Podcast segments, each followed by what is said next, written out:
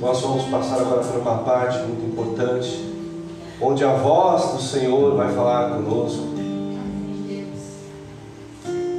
Eu agradeço muito a Deus pela vida da Natália, do Ricardo.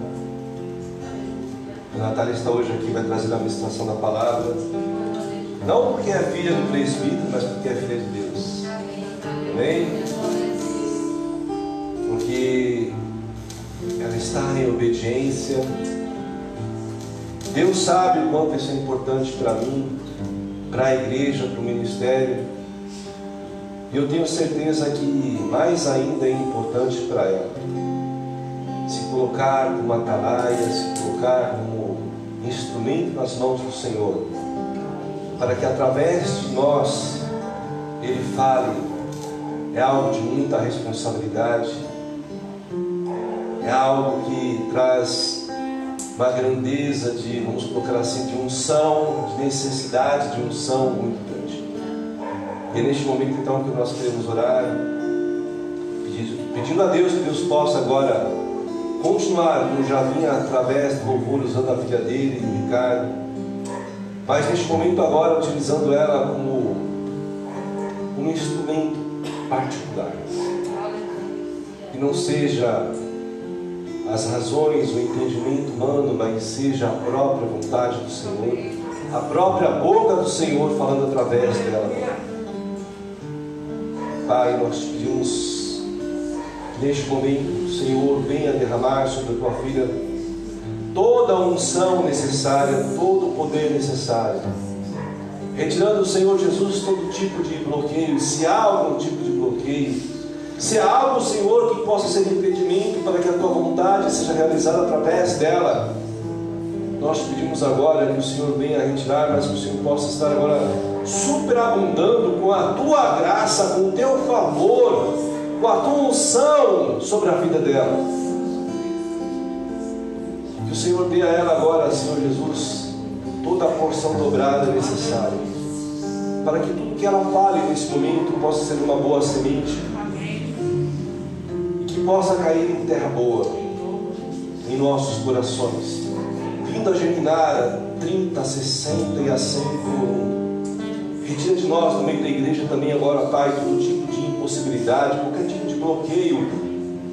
Que agora, Senhor Jesus, possa impossibilitar o entendimento, o discernimento. Derrama sobre a tua igreja agora uma unção de sabedoria, de palavra de sabedoria, de discernimento agora para que nós possamos absorver, Pai, como uma esponja seca. Que esta palavra venha sobre nós agora, com uma unção especial, nos ungindo, enchendo todo o nosso ser, de forma com que nós venhamos a transportá-la. Em nome de Jesus. Em nome de Jesus. Amém. Vamos aplaudir ao Senhor. Amém? Podem sentar. Glória a Deus. Eu queria pedir que vocês abram, deixem aberta a Bíblia de vocês em João 9. Nós vamos ler dos versículos 1 até o 5. E deixa abertinho aí, João 9, a partir do versículo 1. Mas eu queria começar com o nosso texto áureo, que está aqui na tela, que está em Jó 41, 11.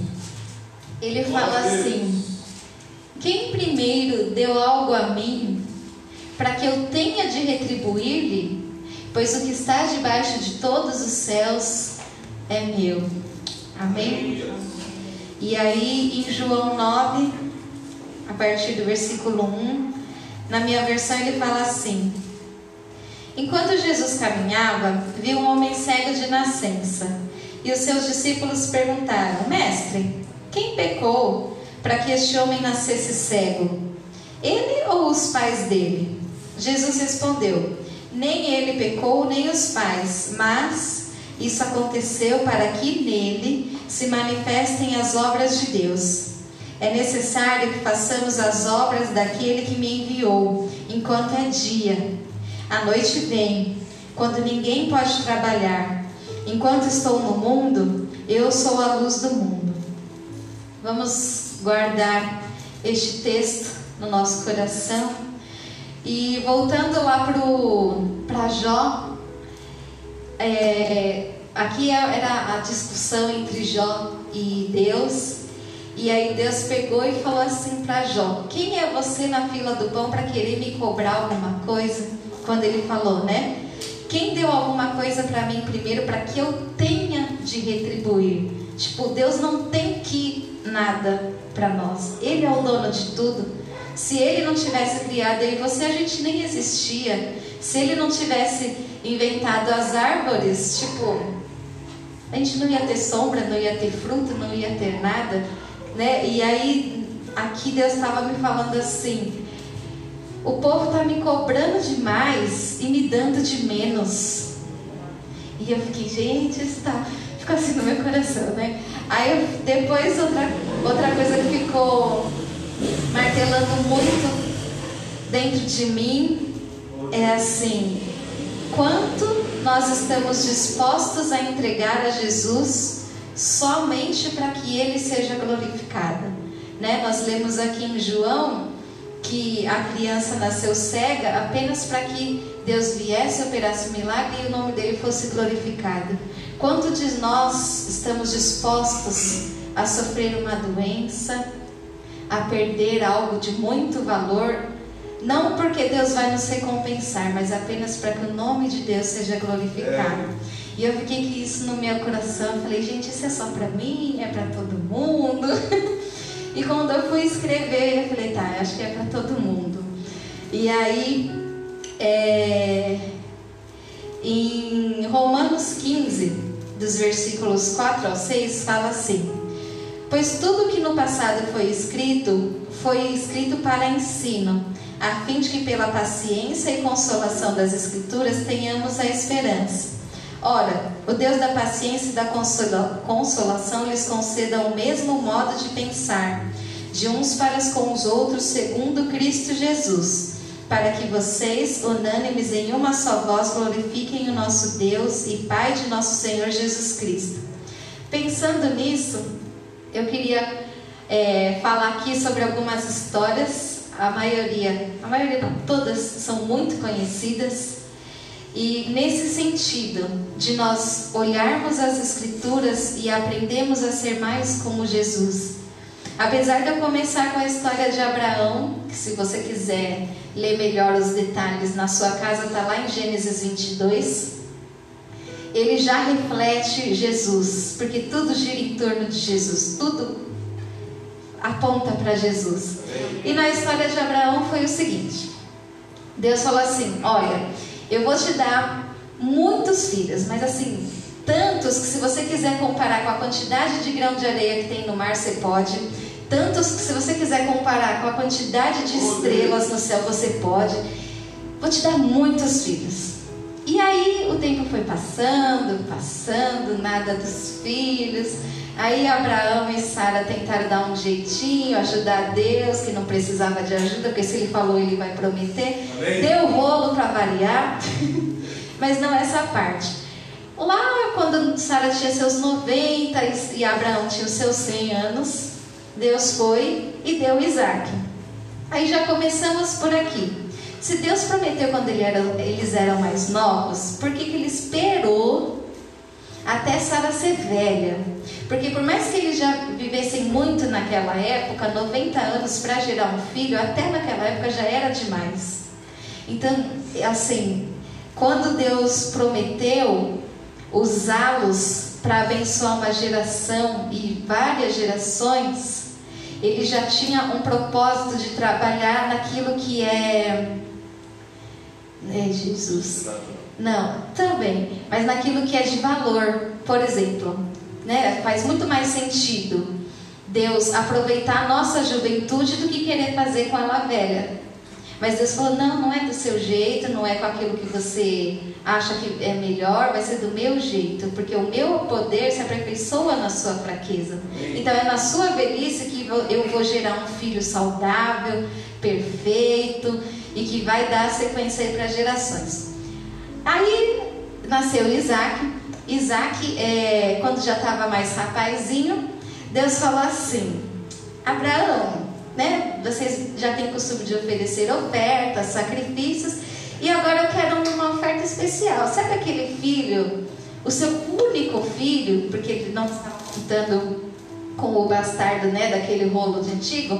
Assim, sabe aquele seu único? E eu acho incrível que se você for ler Gênesis 22, ele fala assim: aquele que você tanto ama, eu quero ele, leva ele lá no monte e queima ele para mim. Aí tipo, oi?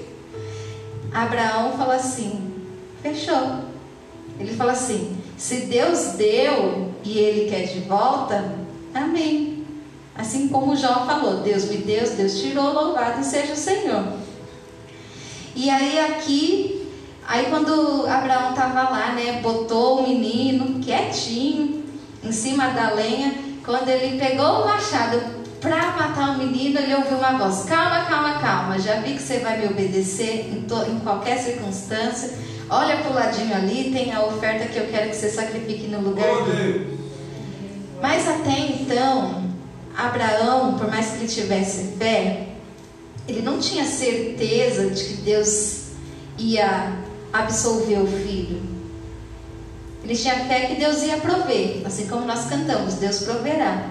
Mas será que a gente não pode dizer que Deus já tinha falado para ele: Olha, eu vou poupar no último minuto?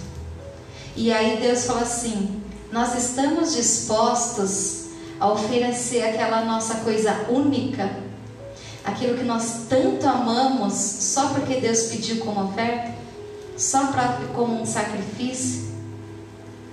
E outra história que eu estava pensando era a história de Sadraque, Mesaque e Abednego. Né? Se vocês quiserem ler depois, está em Daniel 3. E aí foi assim: eles estavam de boa no país deles. E aí veio o rei Nabucodonosor, invadiu o país deles, levou todo mundo escravo, pegou os mais inteligentes, os mais estudados, falou assim: Eu vou botar vocês para trabalhar para mim, porque eu não sou nada bobo. Então, eu, e Sadraque, Mesaque, Abidinego e Daniel foram dessa turma dos mais tops, os escravos mais tops que foram trabalhar a serviço do rei. E Deus, o, o rei Nabucodonosor viu que eles eram muito bons no que faziam e foi honrando eles, dando cidade para eles governarem e tal.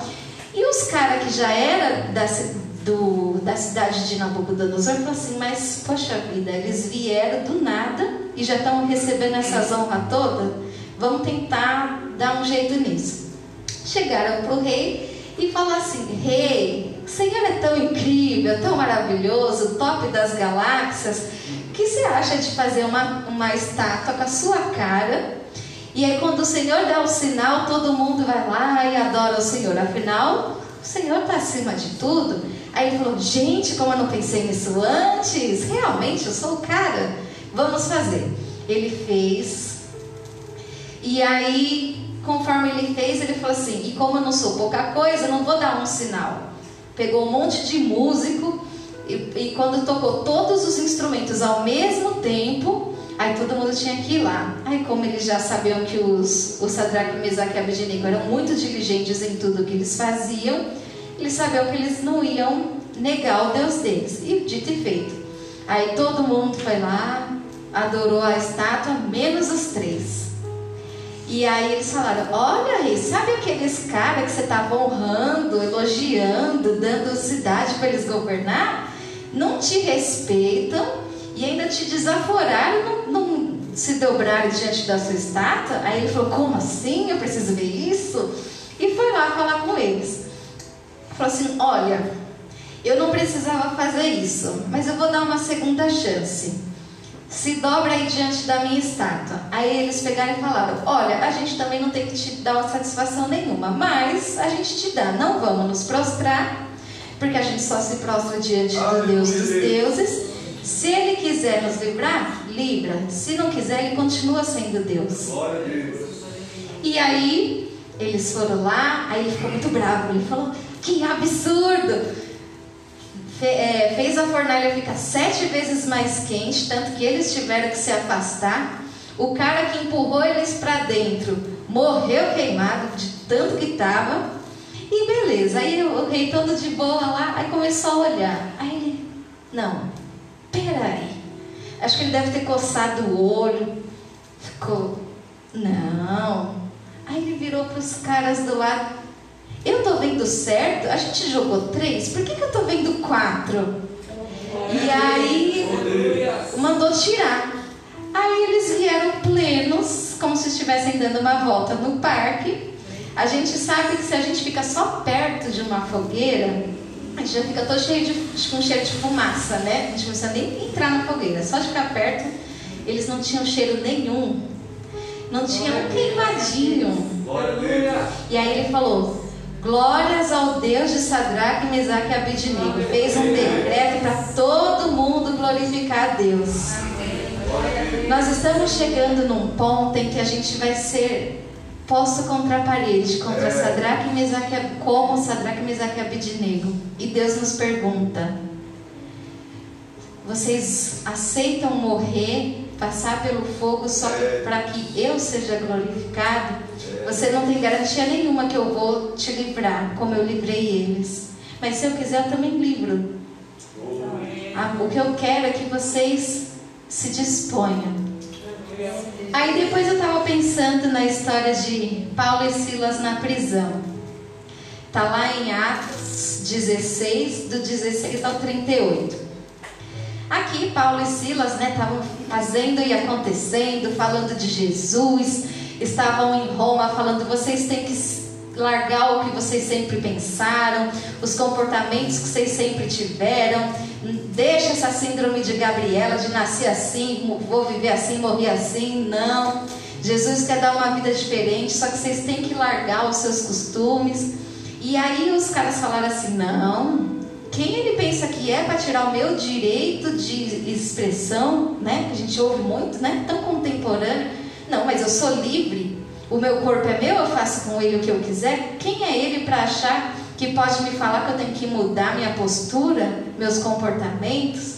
E deram um jeito de botar Paulo e Silas preso. Durante o processo da prisão, os meninos levou uma surra. Né? Se a gente estivesse no Nordeste, a gente diga que eles levaram uma peia, mas é uma peia bem dada.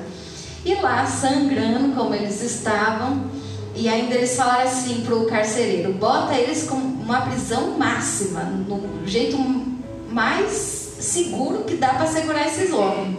Aí ele foi lá, colocou lá embaixo, prendeu eles pelos pés. E eles lá. Aí a gente pensa, eles estavam sangrando, apanharam pra caramba, né? Nada, estavam de boa. Os frutos do Espírito, que é a paz que nós estamos vivendo essa semana, eles estavam em plena paz. A paz era tanta que eles estavam cantando, louvando. Não ligou para o sangue que estava escorrendo, para a dor nas costas dos açoites. Eles só queriam saber de louvar e glorificar a Deus. E aí essa unção foi tão grande que o mundo espiritual estava tão cheio que acabou causando um terremoto no mundo natural que soltou todas as travas. Soltando todas as travas e obviamente acordou o carcereiro, estava dormindo. Aí olhou assim e falou: Misericórdia.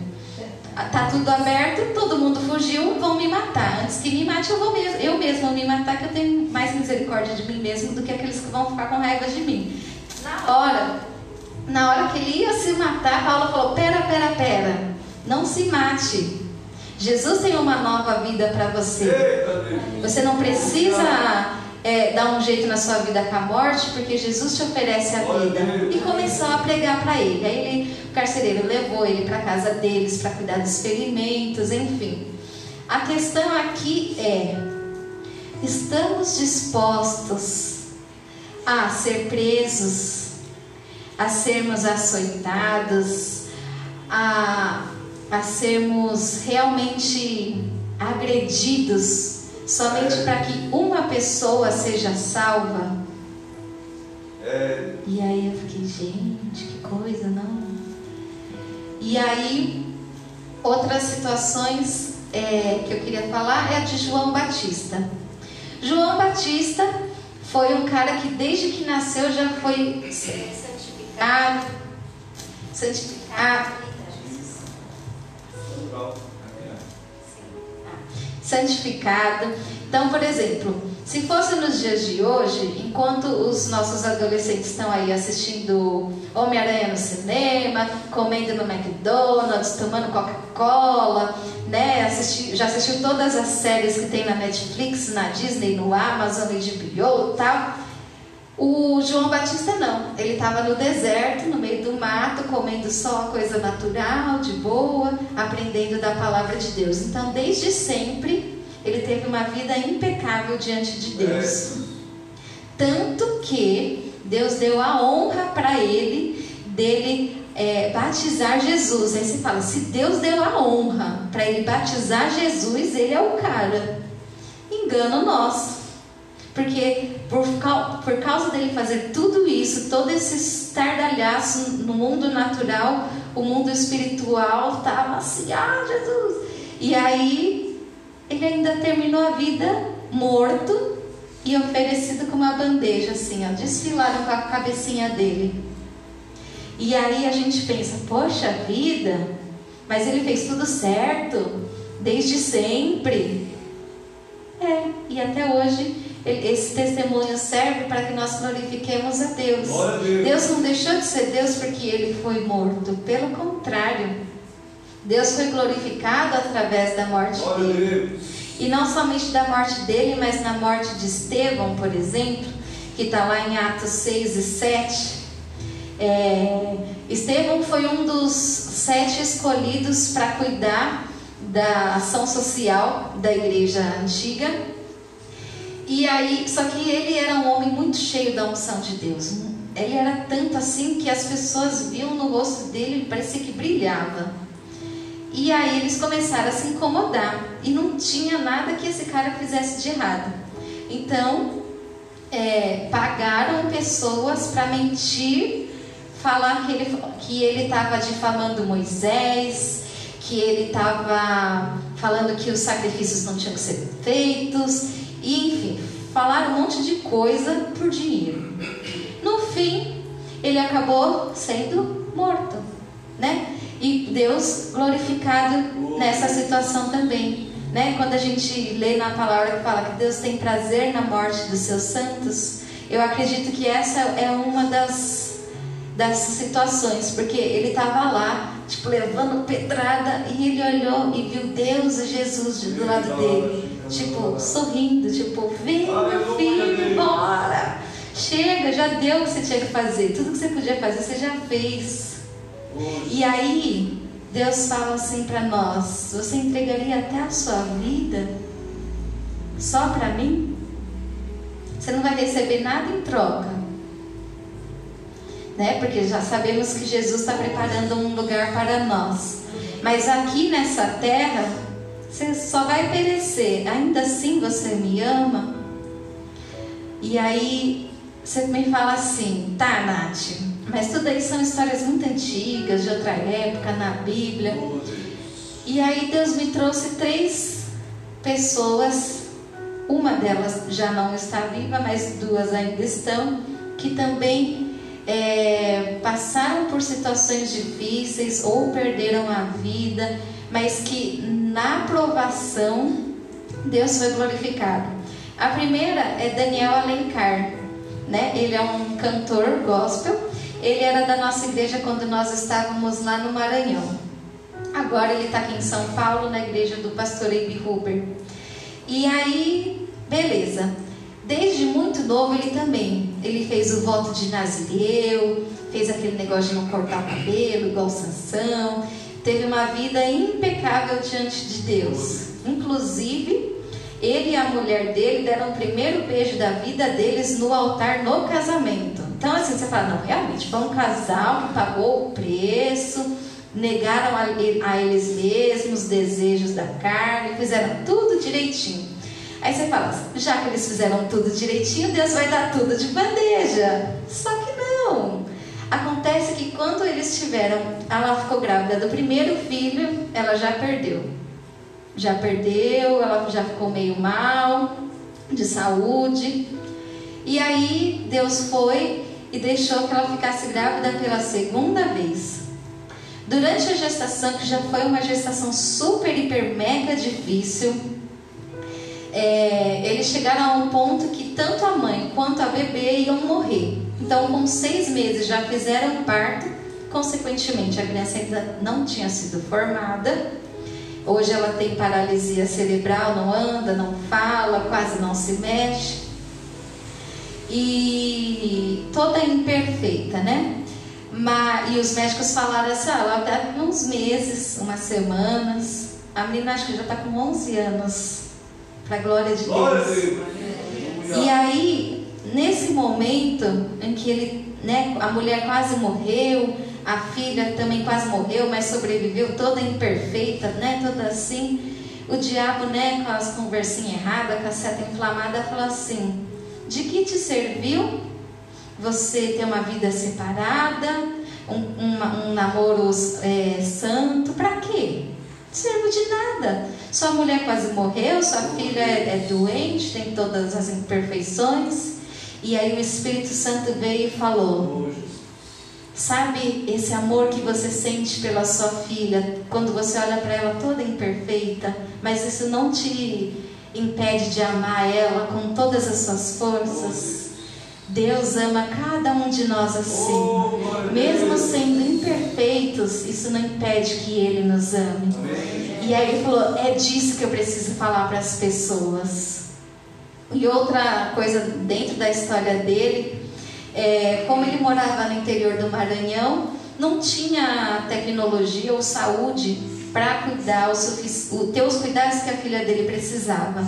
Então ele trouxe duas moças lá do sul de Santa Catarina e começaram a trabalhar com a filha dele na casa deles. Só que ele viu que tinha várias outras crianças na cidade que tinham o mesmo problema e também não tinham acesso. Ele falou: Não, vem embora, vamos tratar todo mundo na minha casa. Ele chegou ao ponto de ver uma criança paralítica andar no meio da sala dele. E ela não teria andado se ele não tivesse se aberto o suficiente para falar assim: Deus, não tem problema. Eu aceito ter uma filha imperfeita. Se for para ver a sua glória manifestada na vida de outras crianças, não tem problema. Eu te amo o suficiente para entender que eu não preciso de um filho perfeito, de uma vida perfeita, para que o Senhor seja perfeito. O Senhor é perfeito de qualquer forma. Tanto que aí eles decidiram ter um terceiro filho. e eles têm um menino, que ele agora está com quatro anos, perfeitinho.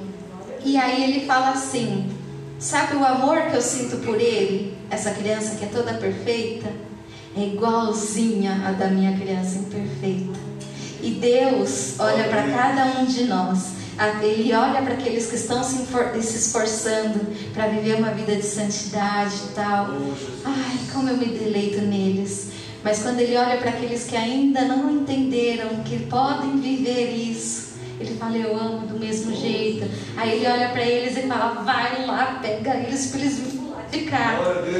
E aí Deus fala assim: quanto nós estamos dispostos a entregar de nós, a perder, para que outras pessoas, né, como as famílias que foram abençoadas através da vida dele e da filha dele, para que outras pessoas possam ser abençoadas, estamos dispostos a passar por provações, a passar por perdas. E outra história é a da mãe. É que assim, no ano passado, quando a mãe quase morreu de Covid, e aí, né, só piorava, só piorava. Eu que tinha um grupo de transmissão no WhatsApp para mandar as mensagens. O pai mandava no grupo da igreja e para as pessoas aleatórias da vida, eu tinha esse grupo.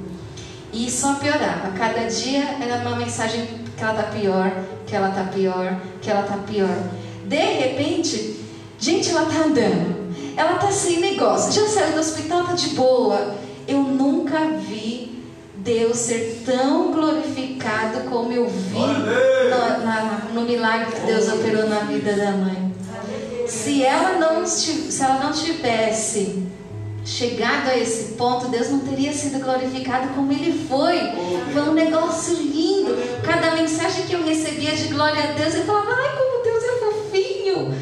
Tipo, Estamos dispostos a encararmos a morte? Porque se vocês forem falar com ela, ela vai falar que ela viu a morte de frente. Você está disposto a encarar a morte só para que outras pessoas reconheçam o poder de Deus?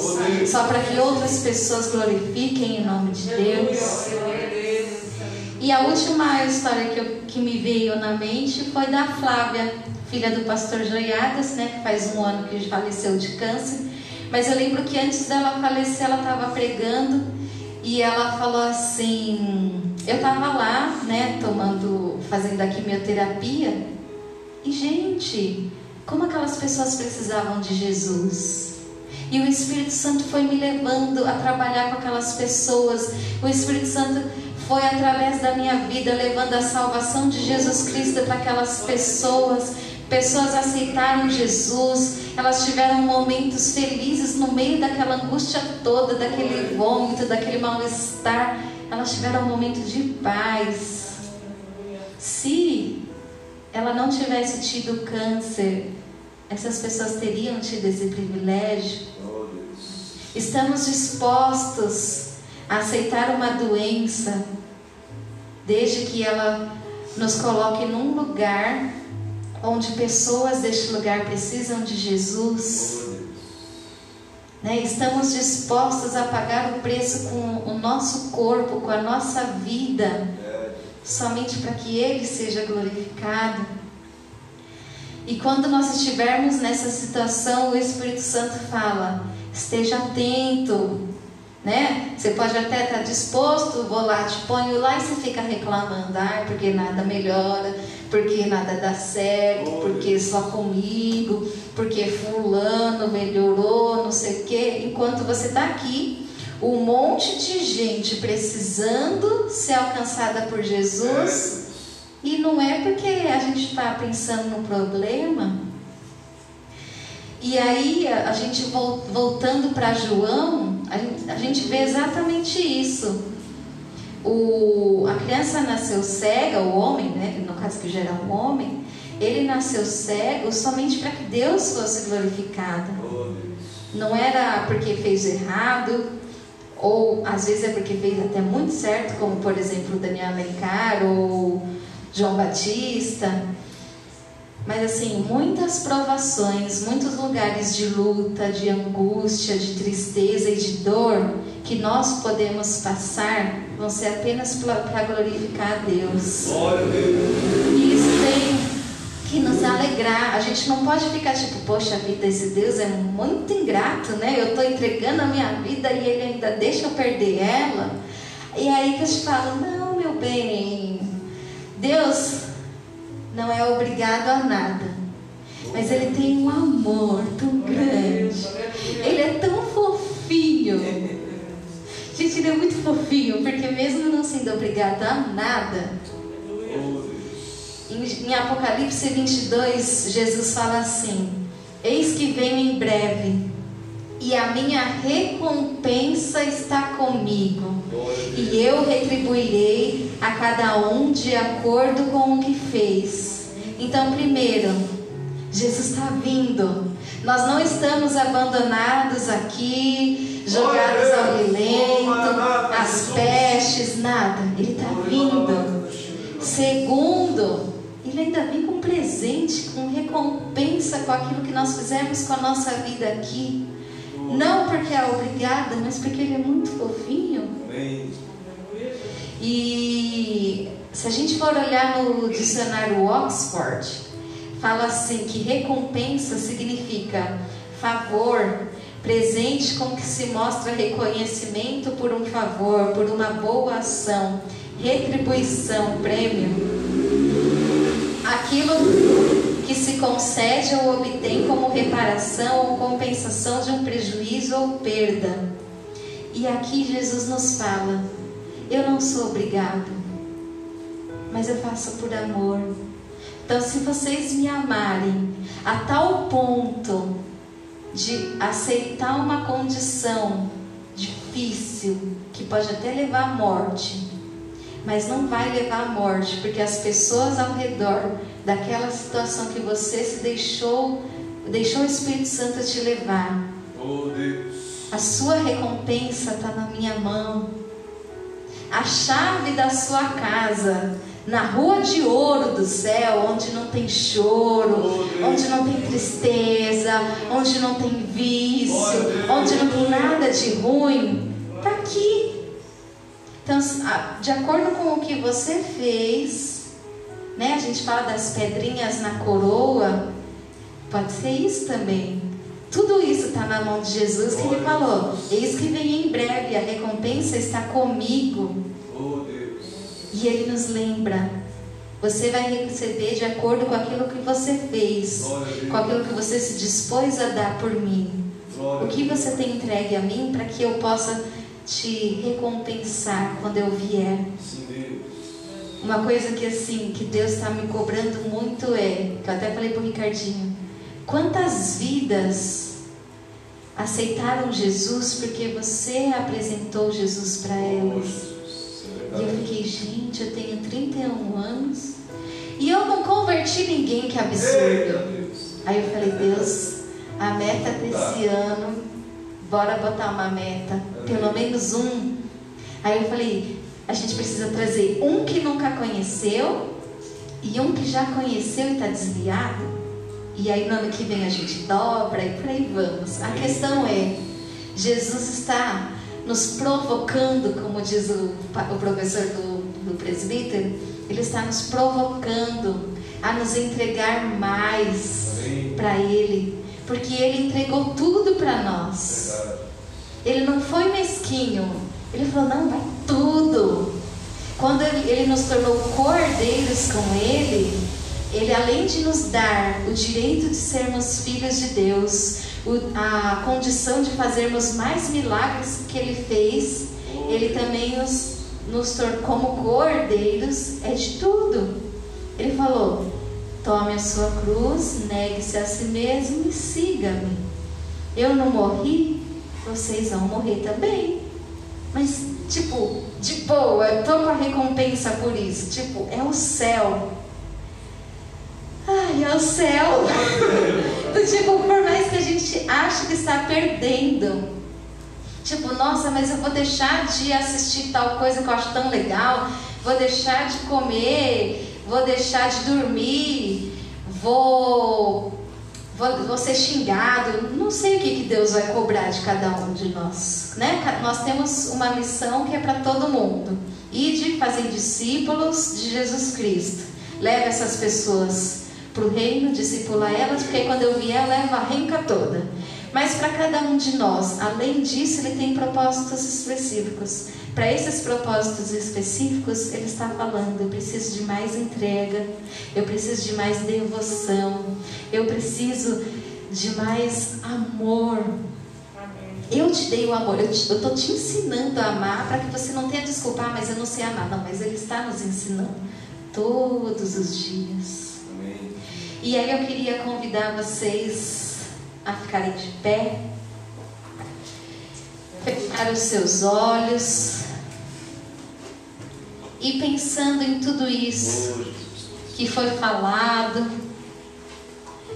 é, na entrega de Jesus Cristo por nós, que deixou tudo, ele estava pleno ao lado do Pai com o Espírito Santo.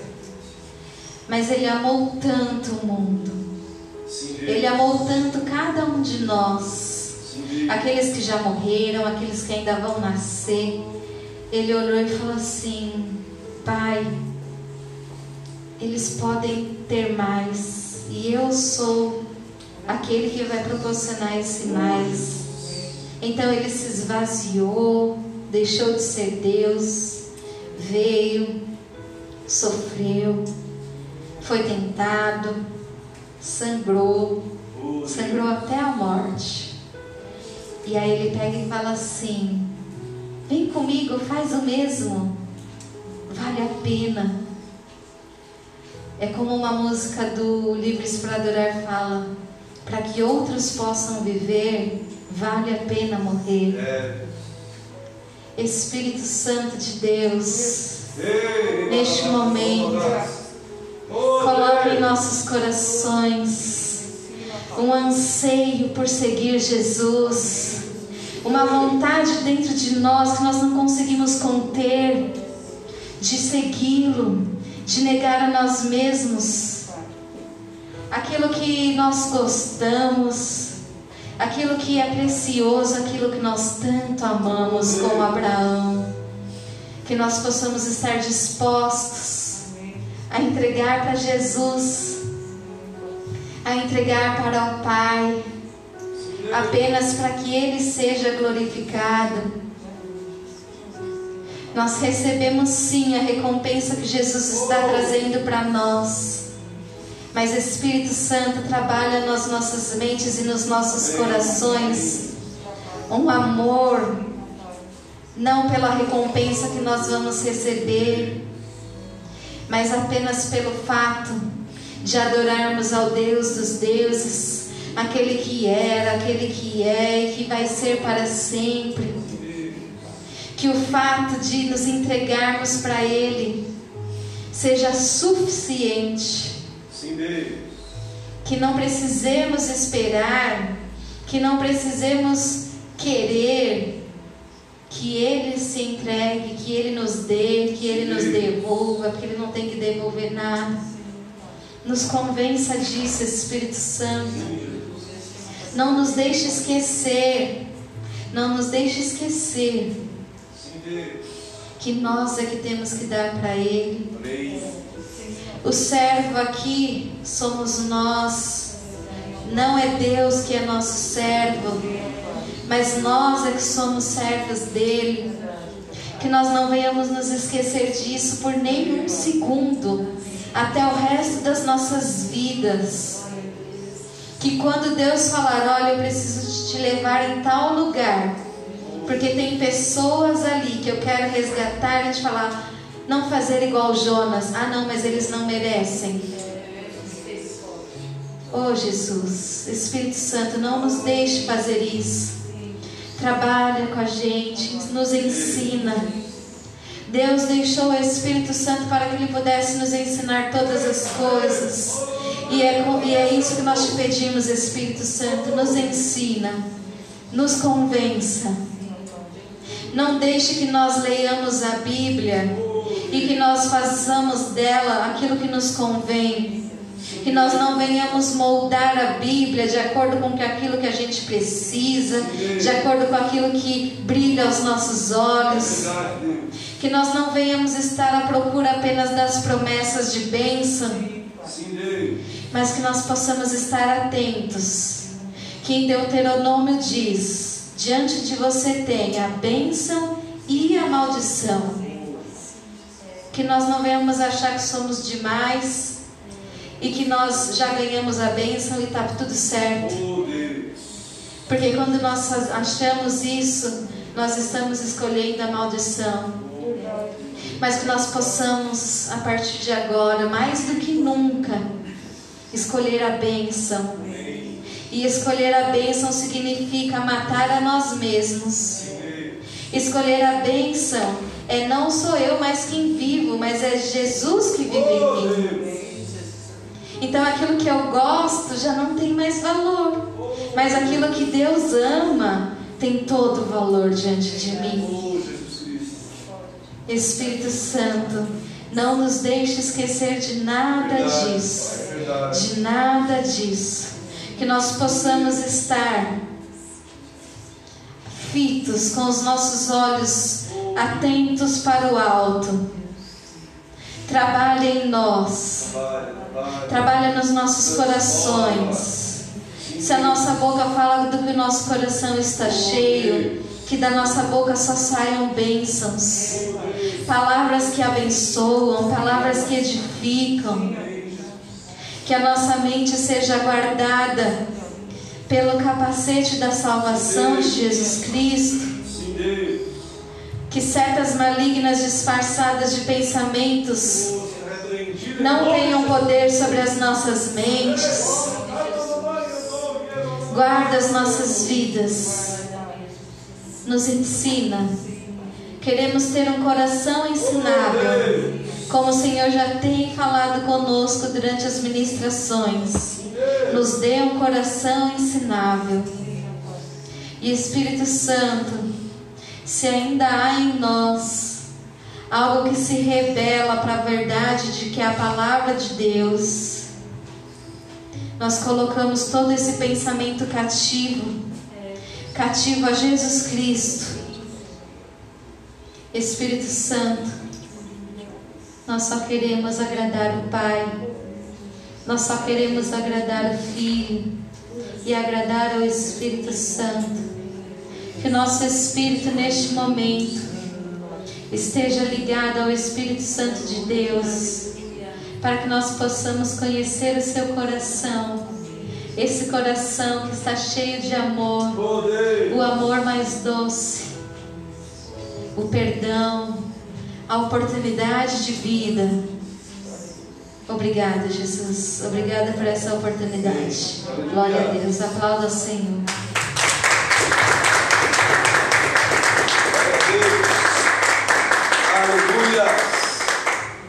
Glória a Deus. Amém. Linda palavra. Amém.